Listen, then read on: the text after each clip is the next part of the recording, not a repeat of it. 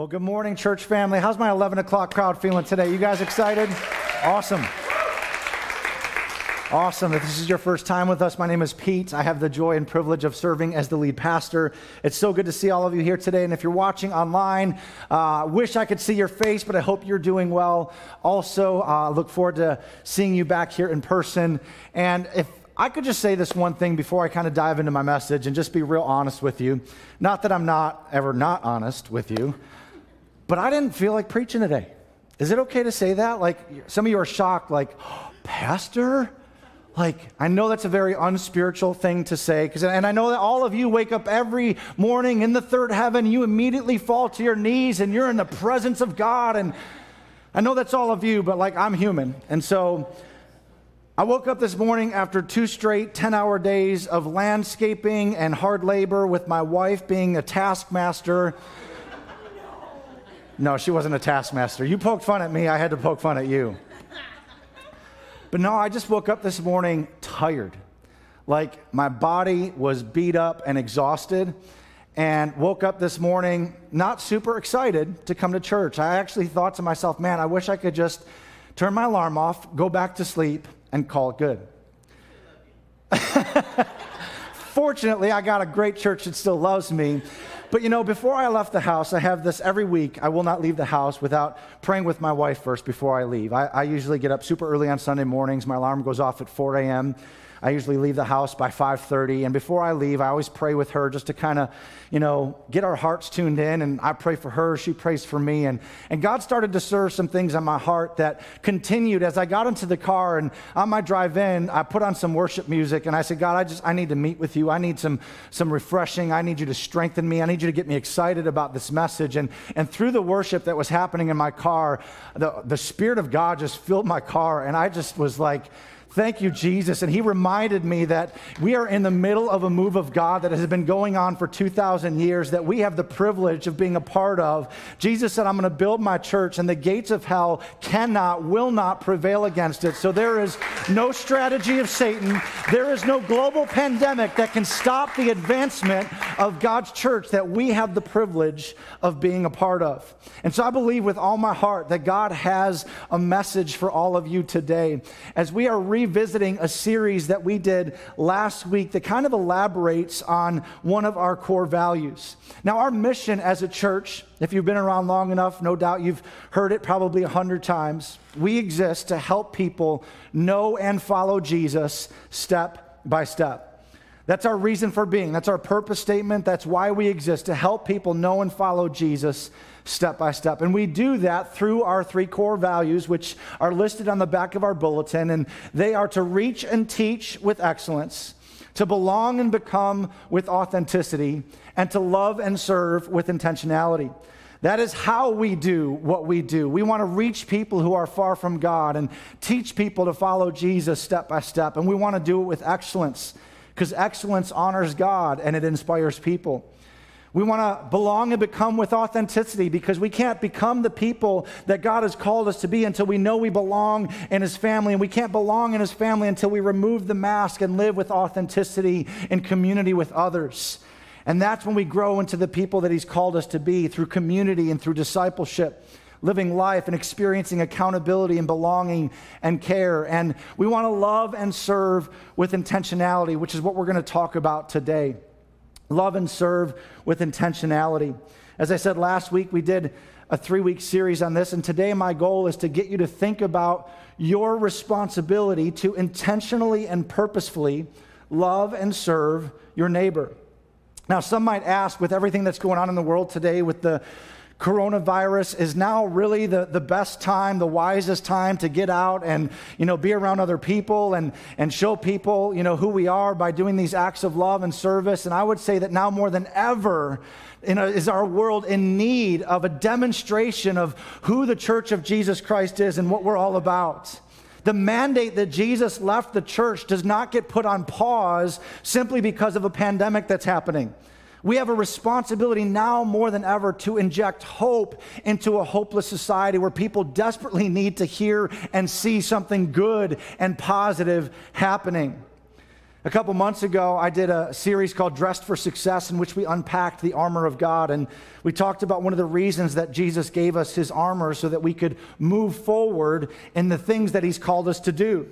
Now, what has Jesus called us to do? Well, Paul says it in Ephesians 2:10, says, we are his workmanship, created in Christ Jesus to do good works, which he has planned in advance for us to do.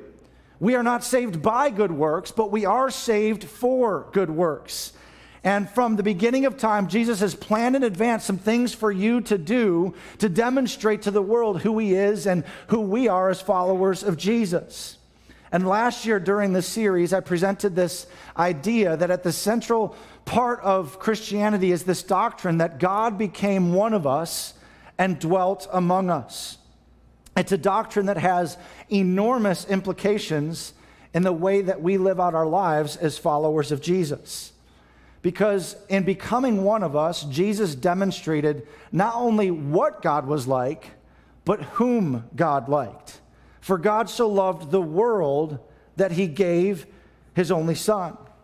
Jesus was a hands-on God who elevated the dignity of everyone around him everywhere that he went. When you follow the life of Jesus and you look through the Gospels at the way he interacted with the Samaritan woman and sick people and tax collectors and even a Roman soldier, Jesus went out of his way to assign value to the very people that society had designated as having no value at all. And Jesus called his followers to do the same. And when Jesus finally left the planet, his disciples had caught it. They understood what it was all about. In fact, the very first problem, if you will, of the first century church was the fact that the disciples, the apostles, were involved with so many of the inner workings of the church as the church began to grow. And in Acts 6, you can see that there was a dispute that arose about the distribution of food to the Hellenistic Jews who were being left out. And you know, they were so involved in loving and serving people that it was affecting their ability to preach and teach the gospel, and so they assigned some people to oversee that. But these guys who had spent 3 years with Jesus had finally caught it. Jesus, who had washed their feet and removed all of their excuses, understood that to follow Jesus means that we have to love and serve the least of these. And this is what became the hallmark of the first century church. No strings attached, compassion and generosity was the hallmark of the first century church. And it should be the hallmark of the church still today. Should be. Unfortunately, it's not for all churches.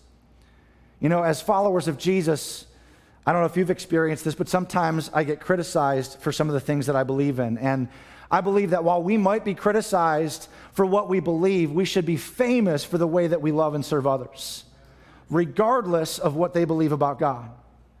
Because everybody matters to God, even if God doesn't matter to them.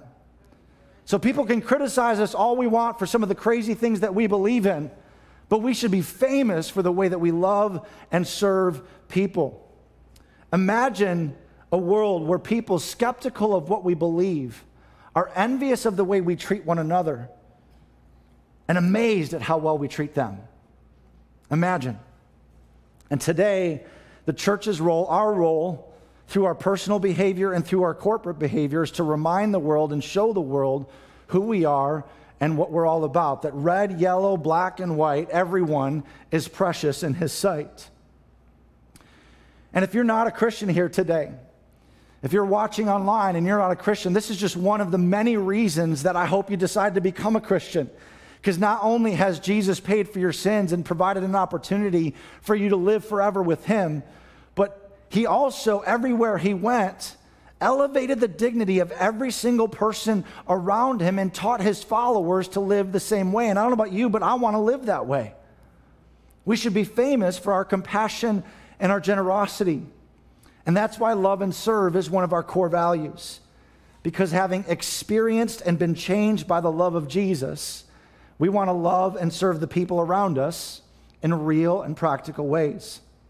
We want to be intentional about loving and serving the people in our community, regardless of what they believe, because everybody matters to God, whether God matters to them or not. And Jesus didn't put any stipulations on who we should love and serve. As you've heard the saying, I'm sure, that people don't care how much you know until they know how much you care. And since Jesus said that it was our love for one another that would show the world that we are his disciples, there is a lot riding on our ability to do this, so let's be intentional about how we do it. God put you on this earth to make a difference. I don't know if you believe that. I hope you do. But to make a difference, we've got to understand that we is better than me. We can accomplish more together. And as my friend John Spaszczak says, he's on the leadership council, the board of this church, and has served many of you in your real estate dealings. He says, he in me makes we be. I like that saying. He and me makes we be. And we've been put on this planet to make a difference, and we is better than just me. Now, I love my city. I love Buffalo. I love this region. I love seeing the revitalization that's been happening in our city over the last couple of years. But when it comes to being a church in Buffalo, it's pretty difficult. You know, according to a 2017 study that the Barna Group did, Buffalo was number 5 on the list of the least Bible-minded cities in America. Buffalo is the 5th least minded Bible-minded city in America. And in the study they released last year of the most post-Christian cities in America, Buffalo was number 13 on the list. So Buffalo is one of the most difficult places in our country to be an authentic and genuine follower of Jesus, which is exactly why I moved back to this area 4 years ago to pastor this church for this city for such a time as this, because the harvest is ripe, y'all. The harvest is ripe. And I'm convinced if we exist to help people know and follow Jesus step by step, how do we do that in such a difficult region? And I'm convinced that a lot of it boils down to us living out this value of loving and serving. Will we be a serving church? Being intentional about serving others. I think we have to be known as a church that doesn't just exist for ourselves, but we exist to love and serve others. As your pastor, I want to walk alongside of you. I want to shepherd you. I want to do life with you. But we have to realize that we don't go to church. We are the church, and we exist for the world. Life Church Buffalo exists for people who don't yet attend Life Church Buffalo. So if you're looking for a church that exists just to meet all of your needs, I'm sorry to tell you that this is not that church, because that's not the church that Jesus Christ founded when he said, "Go into all the world and make disciples of everyone, teaching them everything that I've taught you." You know, in the New Testament, the cool thing about this is that this is the mindset, being a church that exists for others, this is the mindset that caused the early church to expand so rapidly like wildfire. In the New Testament, the book of Acts shows us how the church got started in the first century, written by Luke, who was a convert to Christianity around 65 AD. Wrote the Gospel of Luke, which was all about Jesus' life, death, and resurrection. And then the sequel to that was the book of Acts, the Acts of the Apostles, which kind of talked about, you know, the first couple decades of the early church's growth and expansion throughout the known world after Jesus had ascended to his Father. After Jesus was resurrected, the apostles were basically given the mandate to go and tell everyone about this message of Jesus. And then Acts 2 happened, day of Pentecost, the Holy Spirit falls and empowers a group of 120 people gathered together in an upper room to go and do what Jesus told them to do. And a bunch of people gathered around that house hearing all of this weird stuff happening, and Peter, usually the first one to open his mouth, gets up, seizes the opportunity to tell everyone, said, this is what, was prophesied about. This is the outpouring of the Holy Spirit. And he told them all about who Jesus was and how people can find salvation through faith in Jesus. And it says that that day, 3,000 people decided to place their faith in Jesus. And I find it interesting that even back then they were counting people. And a lot of times we get criticisms, from people when you're part of a growing church and you count numbers and they're like, oh, they're all about the numbers. And I say unapologetically, yes, we are all about the numbers, because behind every number is a name. And every name, behind every name is a story, and every single story matters to God. And even the first century church, the Holy Spirit inspired Luke to record that 3,000 people made a decision to follow Jesus. You count what matters because people matter.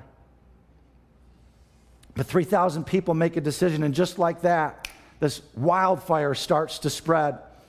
And there's a passage I want to show you that kind of summarizes what those new believers were all about. This was the reputation of the early church. In Acts 2:44, it says that all the believers met together in one place and shared everything they had. They sold their property and possessions and shared the money with those in need.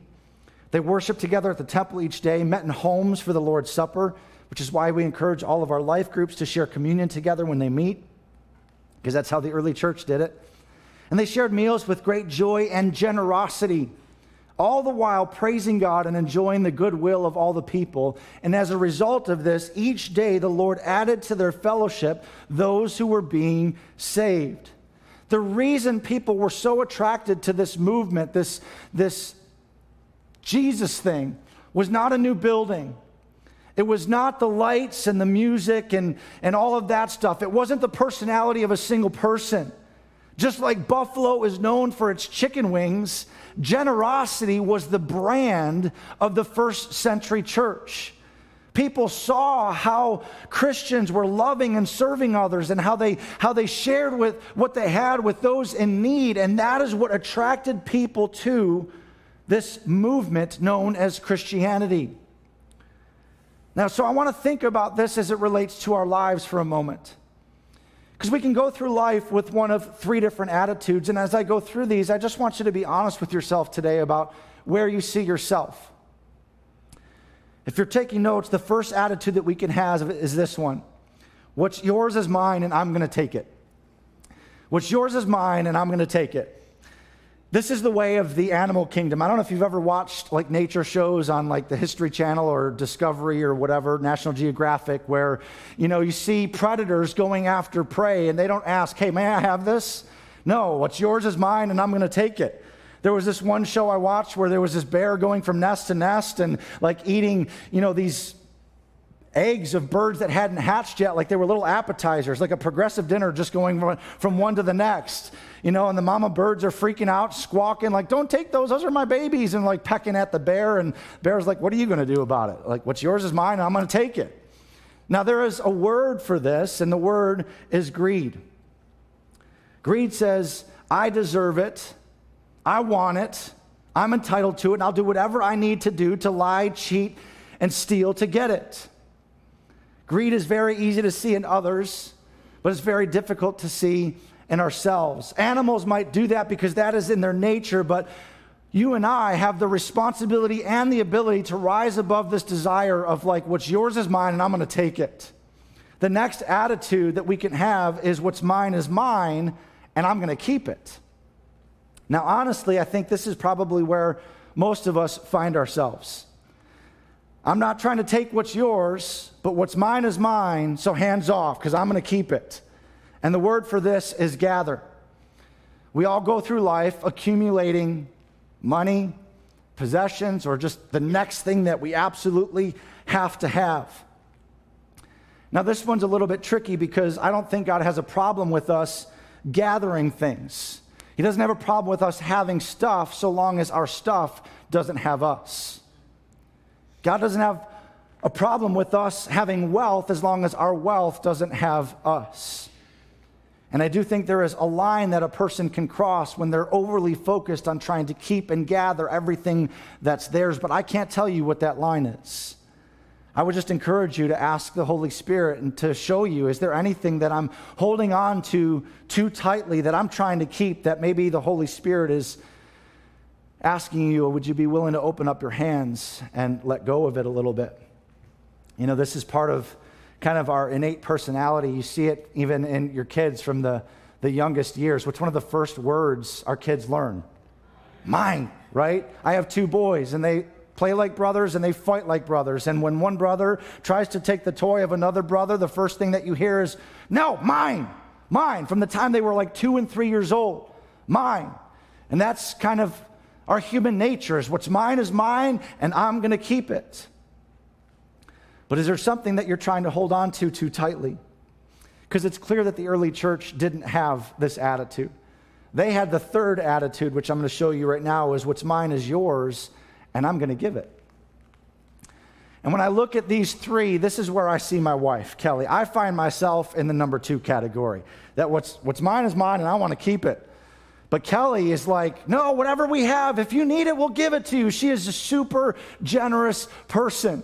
In fact, there was a time a couple years ago where somebody just wanted to bless us. They felt led to just give us $500. They said, you've been such a blessing in our lives, and now we want to be a blessing in your life, and here's $500. Maybe you and your wife can get away, go on a little getaway or do something. And I said, babe, isn't this awesome? Like, I can, you know, make a payment on the credit card, or I can even buy a sound bar that I've been wanting to buy for the last 4 years, which, by the way, I still don't have that sound bar, and this was 3 years ago. And she's like, yeah, we could do that.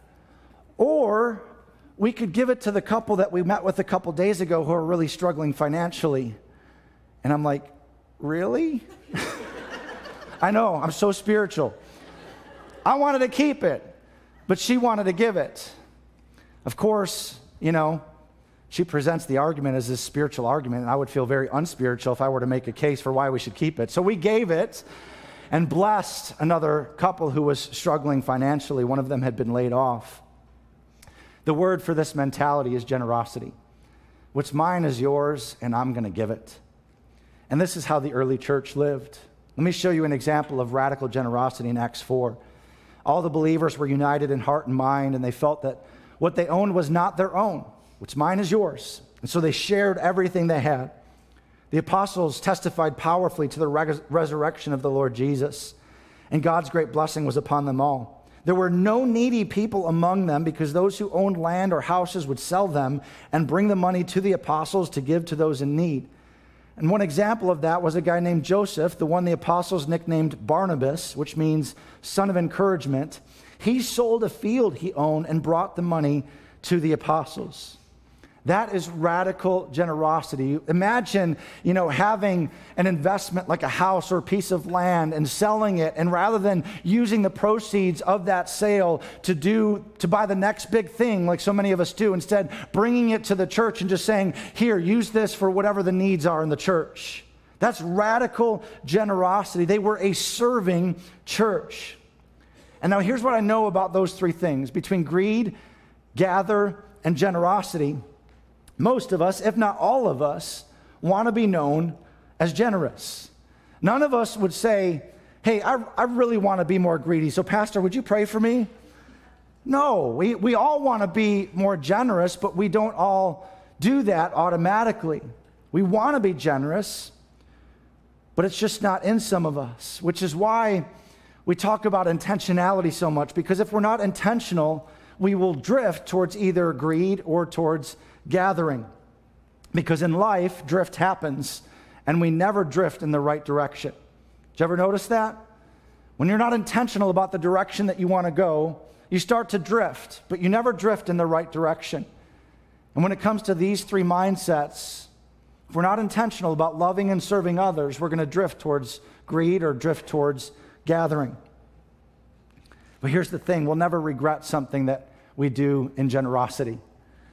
You know, had we kept that money and used it for a sound bar or something else, you know, had I thought about the opportunity to be a blessing to others, I might have regretted the gathering mentality, but I don't regret following my wife's encouragement to be a blessing and generous to others. You will never regret anything that you do in generosity. So the first thing towards becoming a serving church, I want to give you three thoughts, three steps, if you will, towards being more intentional about loving and serving others. How do we move towards this generous spirit? The first thing is that we need to understand, I've got to do what I should do, which in a word is obedience. Now I realize that today there's people at different places in their walk with Jesus, different places in the faith journey. But there are some things that if you're going to call yourself a follower of Jesus, we just don't get a pass on. There are things that, you know, you don't have to pray about, you don't have to think about. They're just things that you should do. They're matters of obedience and faithfulness. Okay, when I married my wife, I pledged my fidelity to her till the day that I died. But you know what? She doesn't come up to me at the end of each day and say, "Oh my gosh, Pete, thank you so much for being faithful to me." No, why? Because faithfulness is expected. It's what I should do. I should be faithful to her. She should be faithful to me. And vice versa, we should expect that. When it comes to following Jesus, there are just some things that we should do because Scripture's clear that that's what followers of Jesus do. And when you look at the early church, giving was one of those things. Being others-minded and serving is what we should do. Looking out for the needy and taking care of those who have less is not something that any of us gets a pass on. And so last July, we launched our first ever Serve Day. Serve Day provides an opportunity for you to step out of the four walls of this church and be the church, to be intentional about loving and serving others. And we've got a collage of pics from last year's Serve Day where 165 people from our church participated in 10 different events happening here and around our community that had a singular purpose. No strings attached, compassion and generosity to just love and serve our neighbors. And one of the things that came out of that, several people said over and over again, was like, man, that was so much fun. I didn't know serving people could be so much fun. Why do we only do that one day a year? Let's do that more often. And so because of that, this year we made the decision to hire Bethany Mazur to be our Next Steps and Outreach Director. See, she's been serving on staff as a volunteer for the last 2 years as our Next Steps Director. But we wanted to fully resource the outreach arm of our ministry and say, we need to have a staff person fully responsible to make sure. I tasked her with helping us create a culture of outreach here where we would be intentional as a church to get out into the community and love and serve our neighbors. And so we've got another Serve Day coming up this Saturday, and we're going to be doing more and more of these throughout the year so that you can do what Jesus told us to do, to love and serve others. You know, interestingly enough, my devotions this morning were from the story in John when Jesus washes the disciples' feet and says, "I've given you an example that you should do as I have done for you. Go and do likewise." And I love when God speaks to me through my personal prayer time about a topic that I'm going to be speaking on. It's almost like it's confirmation, God telling me, saying, yeah, this is what you need to hear, and this is what the church needs to hear. But I want to say two things about Serve Day, and that is if you're here and you haven't signed up yet, it's not too late. You can sign up on our website, lifechurchbuffalo.com/serveday, or you can use the Church Center app if you have that app on your phone. And if you sign up today, you can, before you leave, pick up one of these free Serve Team t-shirts. We want everyone serving at one of the 18 different events this weekend, being able to represent who we are, to show our community who we are and what we're all about.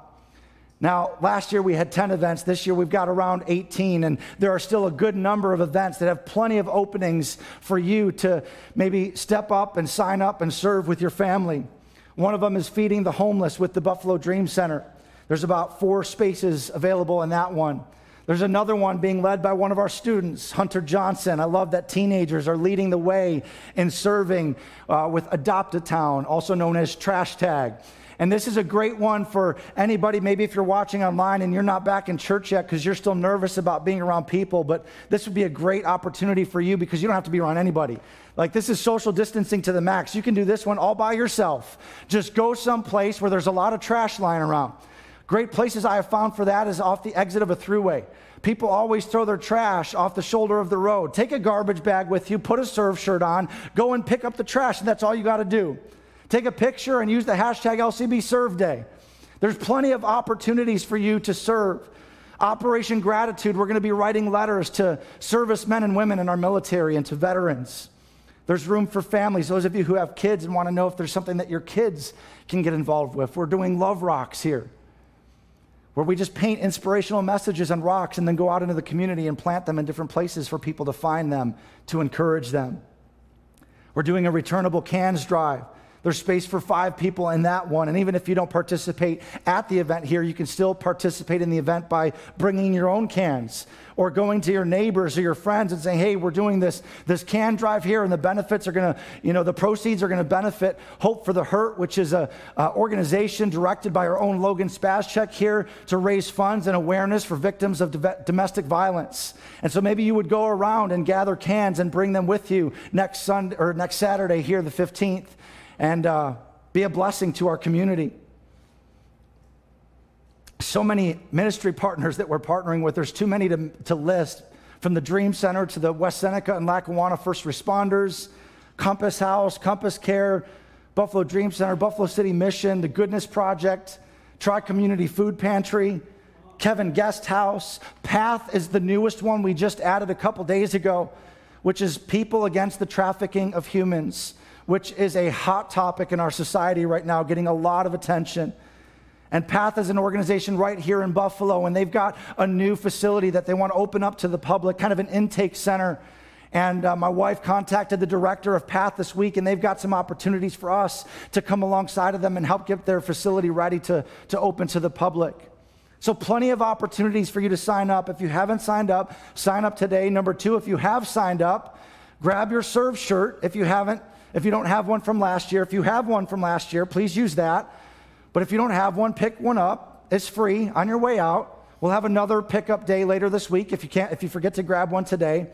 But put the shirt on Saturday and go out with excitement to represent Jesus in our community.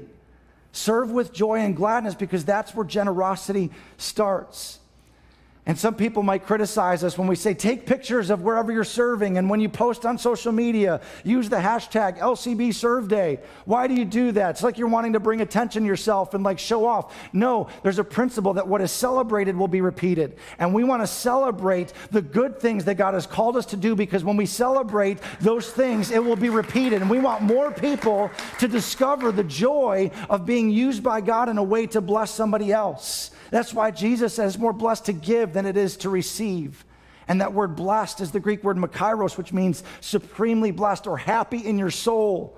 You think you go out to help other people, and then you discover after you're done that you're the one that's really blessed. And by the way, when we're faithful with little, that's when God can entrust us with more. And at the end of the day, we all want to reach the end, hearing the words when we stand before our Creator, well done, good and faithful servant. Serving's not just what we do. A servant is who we are. We're called to follow in the footsteps of the one who did not come to be served, but to serve. That's who we are. So the next level to this, so the first thing is to do what I should do. It's just a matter of obedience. But the next level is to do what I could do, which requires some sacrifice. In other words, there are some opportunities that we could do, but it'll take a little sacrifice if we're going to do them. Instead of buying myself something else that I want or think that I need, maybe I would take that money and give it to somebody who needs it more than I do. See, one of the things about being a serving church means that we, as a church, we invest in new churches being planted. See, part of our missions and outreach budgets, we have different ministry partners, and, there are several studies that have been done that say the best way to reach people in a city is to plant new churches. And so part of our missions budget goes towards that. We're connected to two different networks that, really helps plant new churches. And one of the networks that I'm a part of is called the Next Level Relational Network. And we get together a couple times a year, about 90 pastors from different parts of the country. And, we're challenged. We learn together. We grow together. And 2 years ago, in 2018, I was at this brotherhood conference, and one of the pastors there had just launched his church. He's a good friend of mine. His name is Seth Switzer. I got a picture of he and his family. He planted a church a couple years ago in Monticello, New York, called Restoration Church. And one of the things about church planting, the first major hurdle, the first step in a church being viable so that it can sustain its course and accomplish the things that God has called it to do, is to get the church financially stable enough so that the pastor can be full-time in the ministry. And because the church was brand new and only had a few people, Seth was working a full-time job in the marketplace. He was bivocational. And being a full-time pastor, I can't imagine trying to put 50 hours a week into a job in the marketplace and then building the church in my spare time. And so us pastors got together. There were several people like him in the same boat. We're like, what can we do? It's like we asked this question, what could we do? What could we sacrifice to help make it possible for you to quit your job so that you can focus full time on leading your church and reaching the people in your city? And I've never seen anything like it. I knew that we had a little bit of margin in our missions and outreach budget. And so I, along with 89 other pastors, pledged to give, what we could, to sacrifice what we could so that these guys could go full-time in the ministry. And in 5 minutes, 89 pastors raised $108,000. It was incredible. My mind was blown. As two of these guys, Seth and one other guy, were able to quit their jobs and go full-time into ministry. And the other guy had just launched his mobile church, and he needed some AV equipment, and he was able to get a little bit of money to get the equipment that he needed. And I love that I'm a part of a network that is generous like that to equip and resource new churches to reach their cities for Christ. So my question to you is, what could you do if you were willing to sacrifice something? What could you do? Because here's a truth that we need to understand. You can't leave a legacy in this world if it doesn't cost you something. You can't leave a legacy as a husband, as a wife, as a father, as a mother. You can't leave a legacy as a business leader if you're not willing to sacrifice something. So maybe serving at Serve Day this Saturday would be a sacrifice for you. Maybe you've already got plans this Saturday. Maybe, you plan on going to the lake. Summers are so short here in Buffalo, so you want to maximize every opportunity to relax and vacation, go to the beach. Or maybe you've got a project lined up at your house. Maybe you would sacrifice those plans to be a part of loving and serving the people of our community, which is why, by the way, I love our dream team so much, because of their sacrifice to be a part of doing what we do every week. We couldn't do what we do without them. I think of people like Monica Orszakowski in the back in our control room right now, who invests and sacrifices so much of her time on a weekly basis so that we can get the message of Jesus out. Hours and hours of her time. She comes in on Tuesdays for staff meeting and production meetings. She comes in on Thursdays to program lights and lead the rehearsal. She comes in super early Sunday mornings, spends hours during the week creating graphics. Like, they sacrifice. So to my dream team members out there, thank you for sacrificing so that the message of Jesus can get out there. What could you do if you were willing to sacrifice? Well, the third level to this, after what I should do, which is obedience, and then what I could do, which requires sacrifice, is to do what I would do, which requires faith. In other words, if you've ever had this thought or made this statement, God, maybe I can't afford to do this, and maybe I can't do this right now, but if you would ever do blank, I would do this. If you ever had this thought, like, if money were no object, God, if you could provide the opportunity for me to do blank, I would do this. Maybe it's a missions trip for you. I think every follower of Jesus should go on at least one mission trip in their life, because it'll change your life. And you get a global perspective, and you see the way that God is moving in different parts of the world. And we had one scheduled this summer where several of our youth and several of you were going to go to the DR, but then COVID happened. COVID. It's like Seinfeld, when it was like Newman. Now everything is like COVID. Dang, COVID. But we're going to reschedule that. And if you want to go on a mission trip next year, I would encourage you to contact Pastor Beth. I went to India earlier this year, and we're going to do another one of those as well. So if you've ever had this thought, like, maybe you need to increase your faith. Maybe you need more faith. Because if your dreams don't intimidate you, maybe they're insulting to God. I think big dreams honor God. God honors bold prayers because bold prayers honor God. How big is your God? Do you have this thought of like, God, I want you to do something significant through my life. I want my life to count for eternity. So if you could do this, I would do this. Maybe you need some more faith. For me, as I think about our church and the dreams that I have for our church, I think, man, God, if you would allow us to create a culture here and build a church here that was known above all else in our city for being an irrationally and crazy generous church. That even people who don't agree with what we believe, when they hear Life Church Buffalo, would say, oh, that's that generous church. That's that church that's always doing something in the community. That's that church that's always serving other people. That's my dream. God, if you would do that, I would do this. When I think about what we can do in the world, I want us to be able to make a significant impact in a region, a targeted region of the world. And for us, that's been India, because our founding pastor here is now the national director of HBI Global Partners, which is a missions organization based out of India that is literally evangelizing and discipling the largest populous nation in the earth, India. Over 1 billion people, 1/7 of the world's population in that one nation. It's crazy.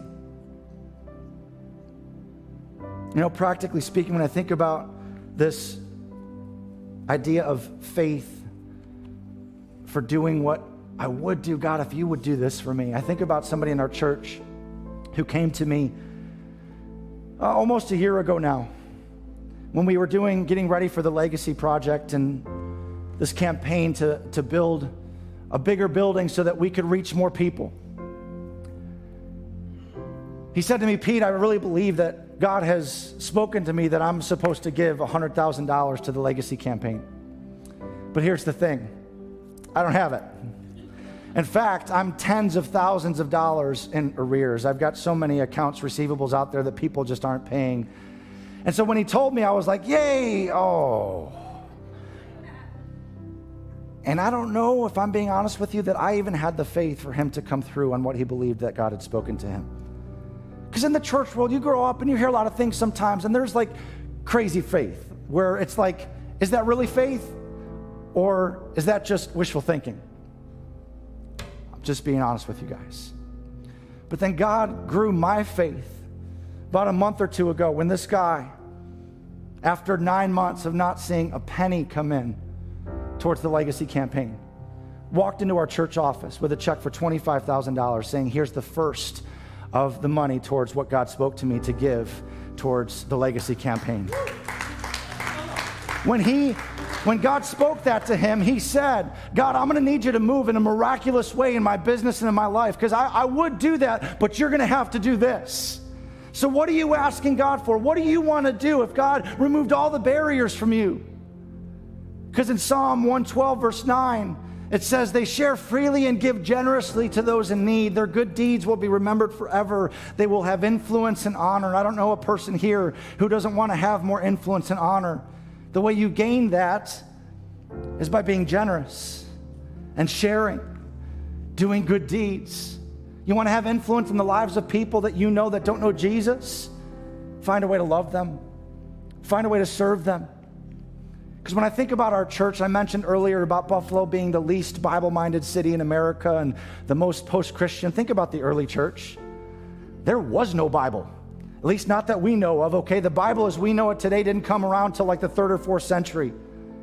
So with no Bible, they took it into regions that had no knowledge of who Jesus was, and the church grew rapidly. Talk about being a post-Christian city. They were pre-Christian. Everywhere they went, it was virgin territory for the gospel, and the gospel grew. The church grew. The message of Jesus spread. And so when I look at our city, and I hear things like 5th least Bible-minded city in America and 13th most post-Christian city, I'm like, yes, it's ripe territory for the message of Jesus and for the church to grow. They made a difference in the 1st century. How? They served one generous act at a time. And it sparked a movement that hasn't stopped since. Too many of us are praying for another move of God, and I think God is waiting for us to jump on board with the movement that's been happening for 2,000 years. God has entrusted us for such a time as this, for our city, for Buffalo, to keep that movement going. And too many churches are full of people who think the church exists for them, and they are consumers, not contributors. But at Life Church Buffalo, you've heard me say this, we want to be spiritual contributors, not just spiritual consumers. So which one are you? Let me pray for you today. Heavenly Father, I thank you, Lord, for opening eyes and challenging hearts to the call of Jesus, which is the same as it's been for the last 2,000 years, that we would love one another as you've loved us. And so, God, I think of what you told the person who asked you what the greatest commandment was, and you said to love the Lord your God with all your heart, soul, mind, and strength. And then the second is to love your neighbor as yourself, to love others as I have loved you. And I think sometimes our lack of love for others, or our lack of willingness to step outside of our comfort zone or sacrifice our time to serve others, is really a reflection of the first commandment, that we don't love you enough. We've allowed things from this world to replace our worship of you. We've grown complacent. We've grown weary. Maybe like me, I woke up this morning and I just wasn't feeling it. I didn't want to go to church. And maybe that's been your season for the last month, year, 2 years, where it's just like, God, I don't feel you anymore. I don't know what I'm supposed to be doing. And God, I just pray that you would rekindle the fire of our first love for you. Lord, that you would help your church to fall desperately in love with you. And as we get to hear your heart, God, it can't help but result in a greater love for people, because we can't say we love you and hate our brother. And so, God, would you help first our love for you to grow?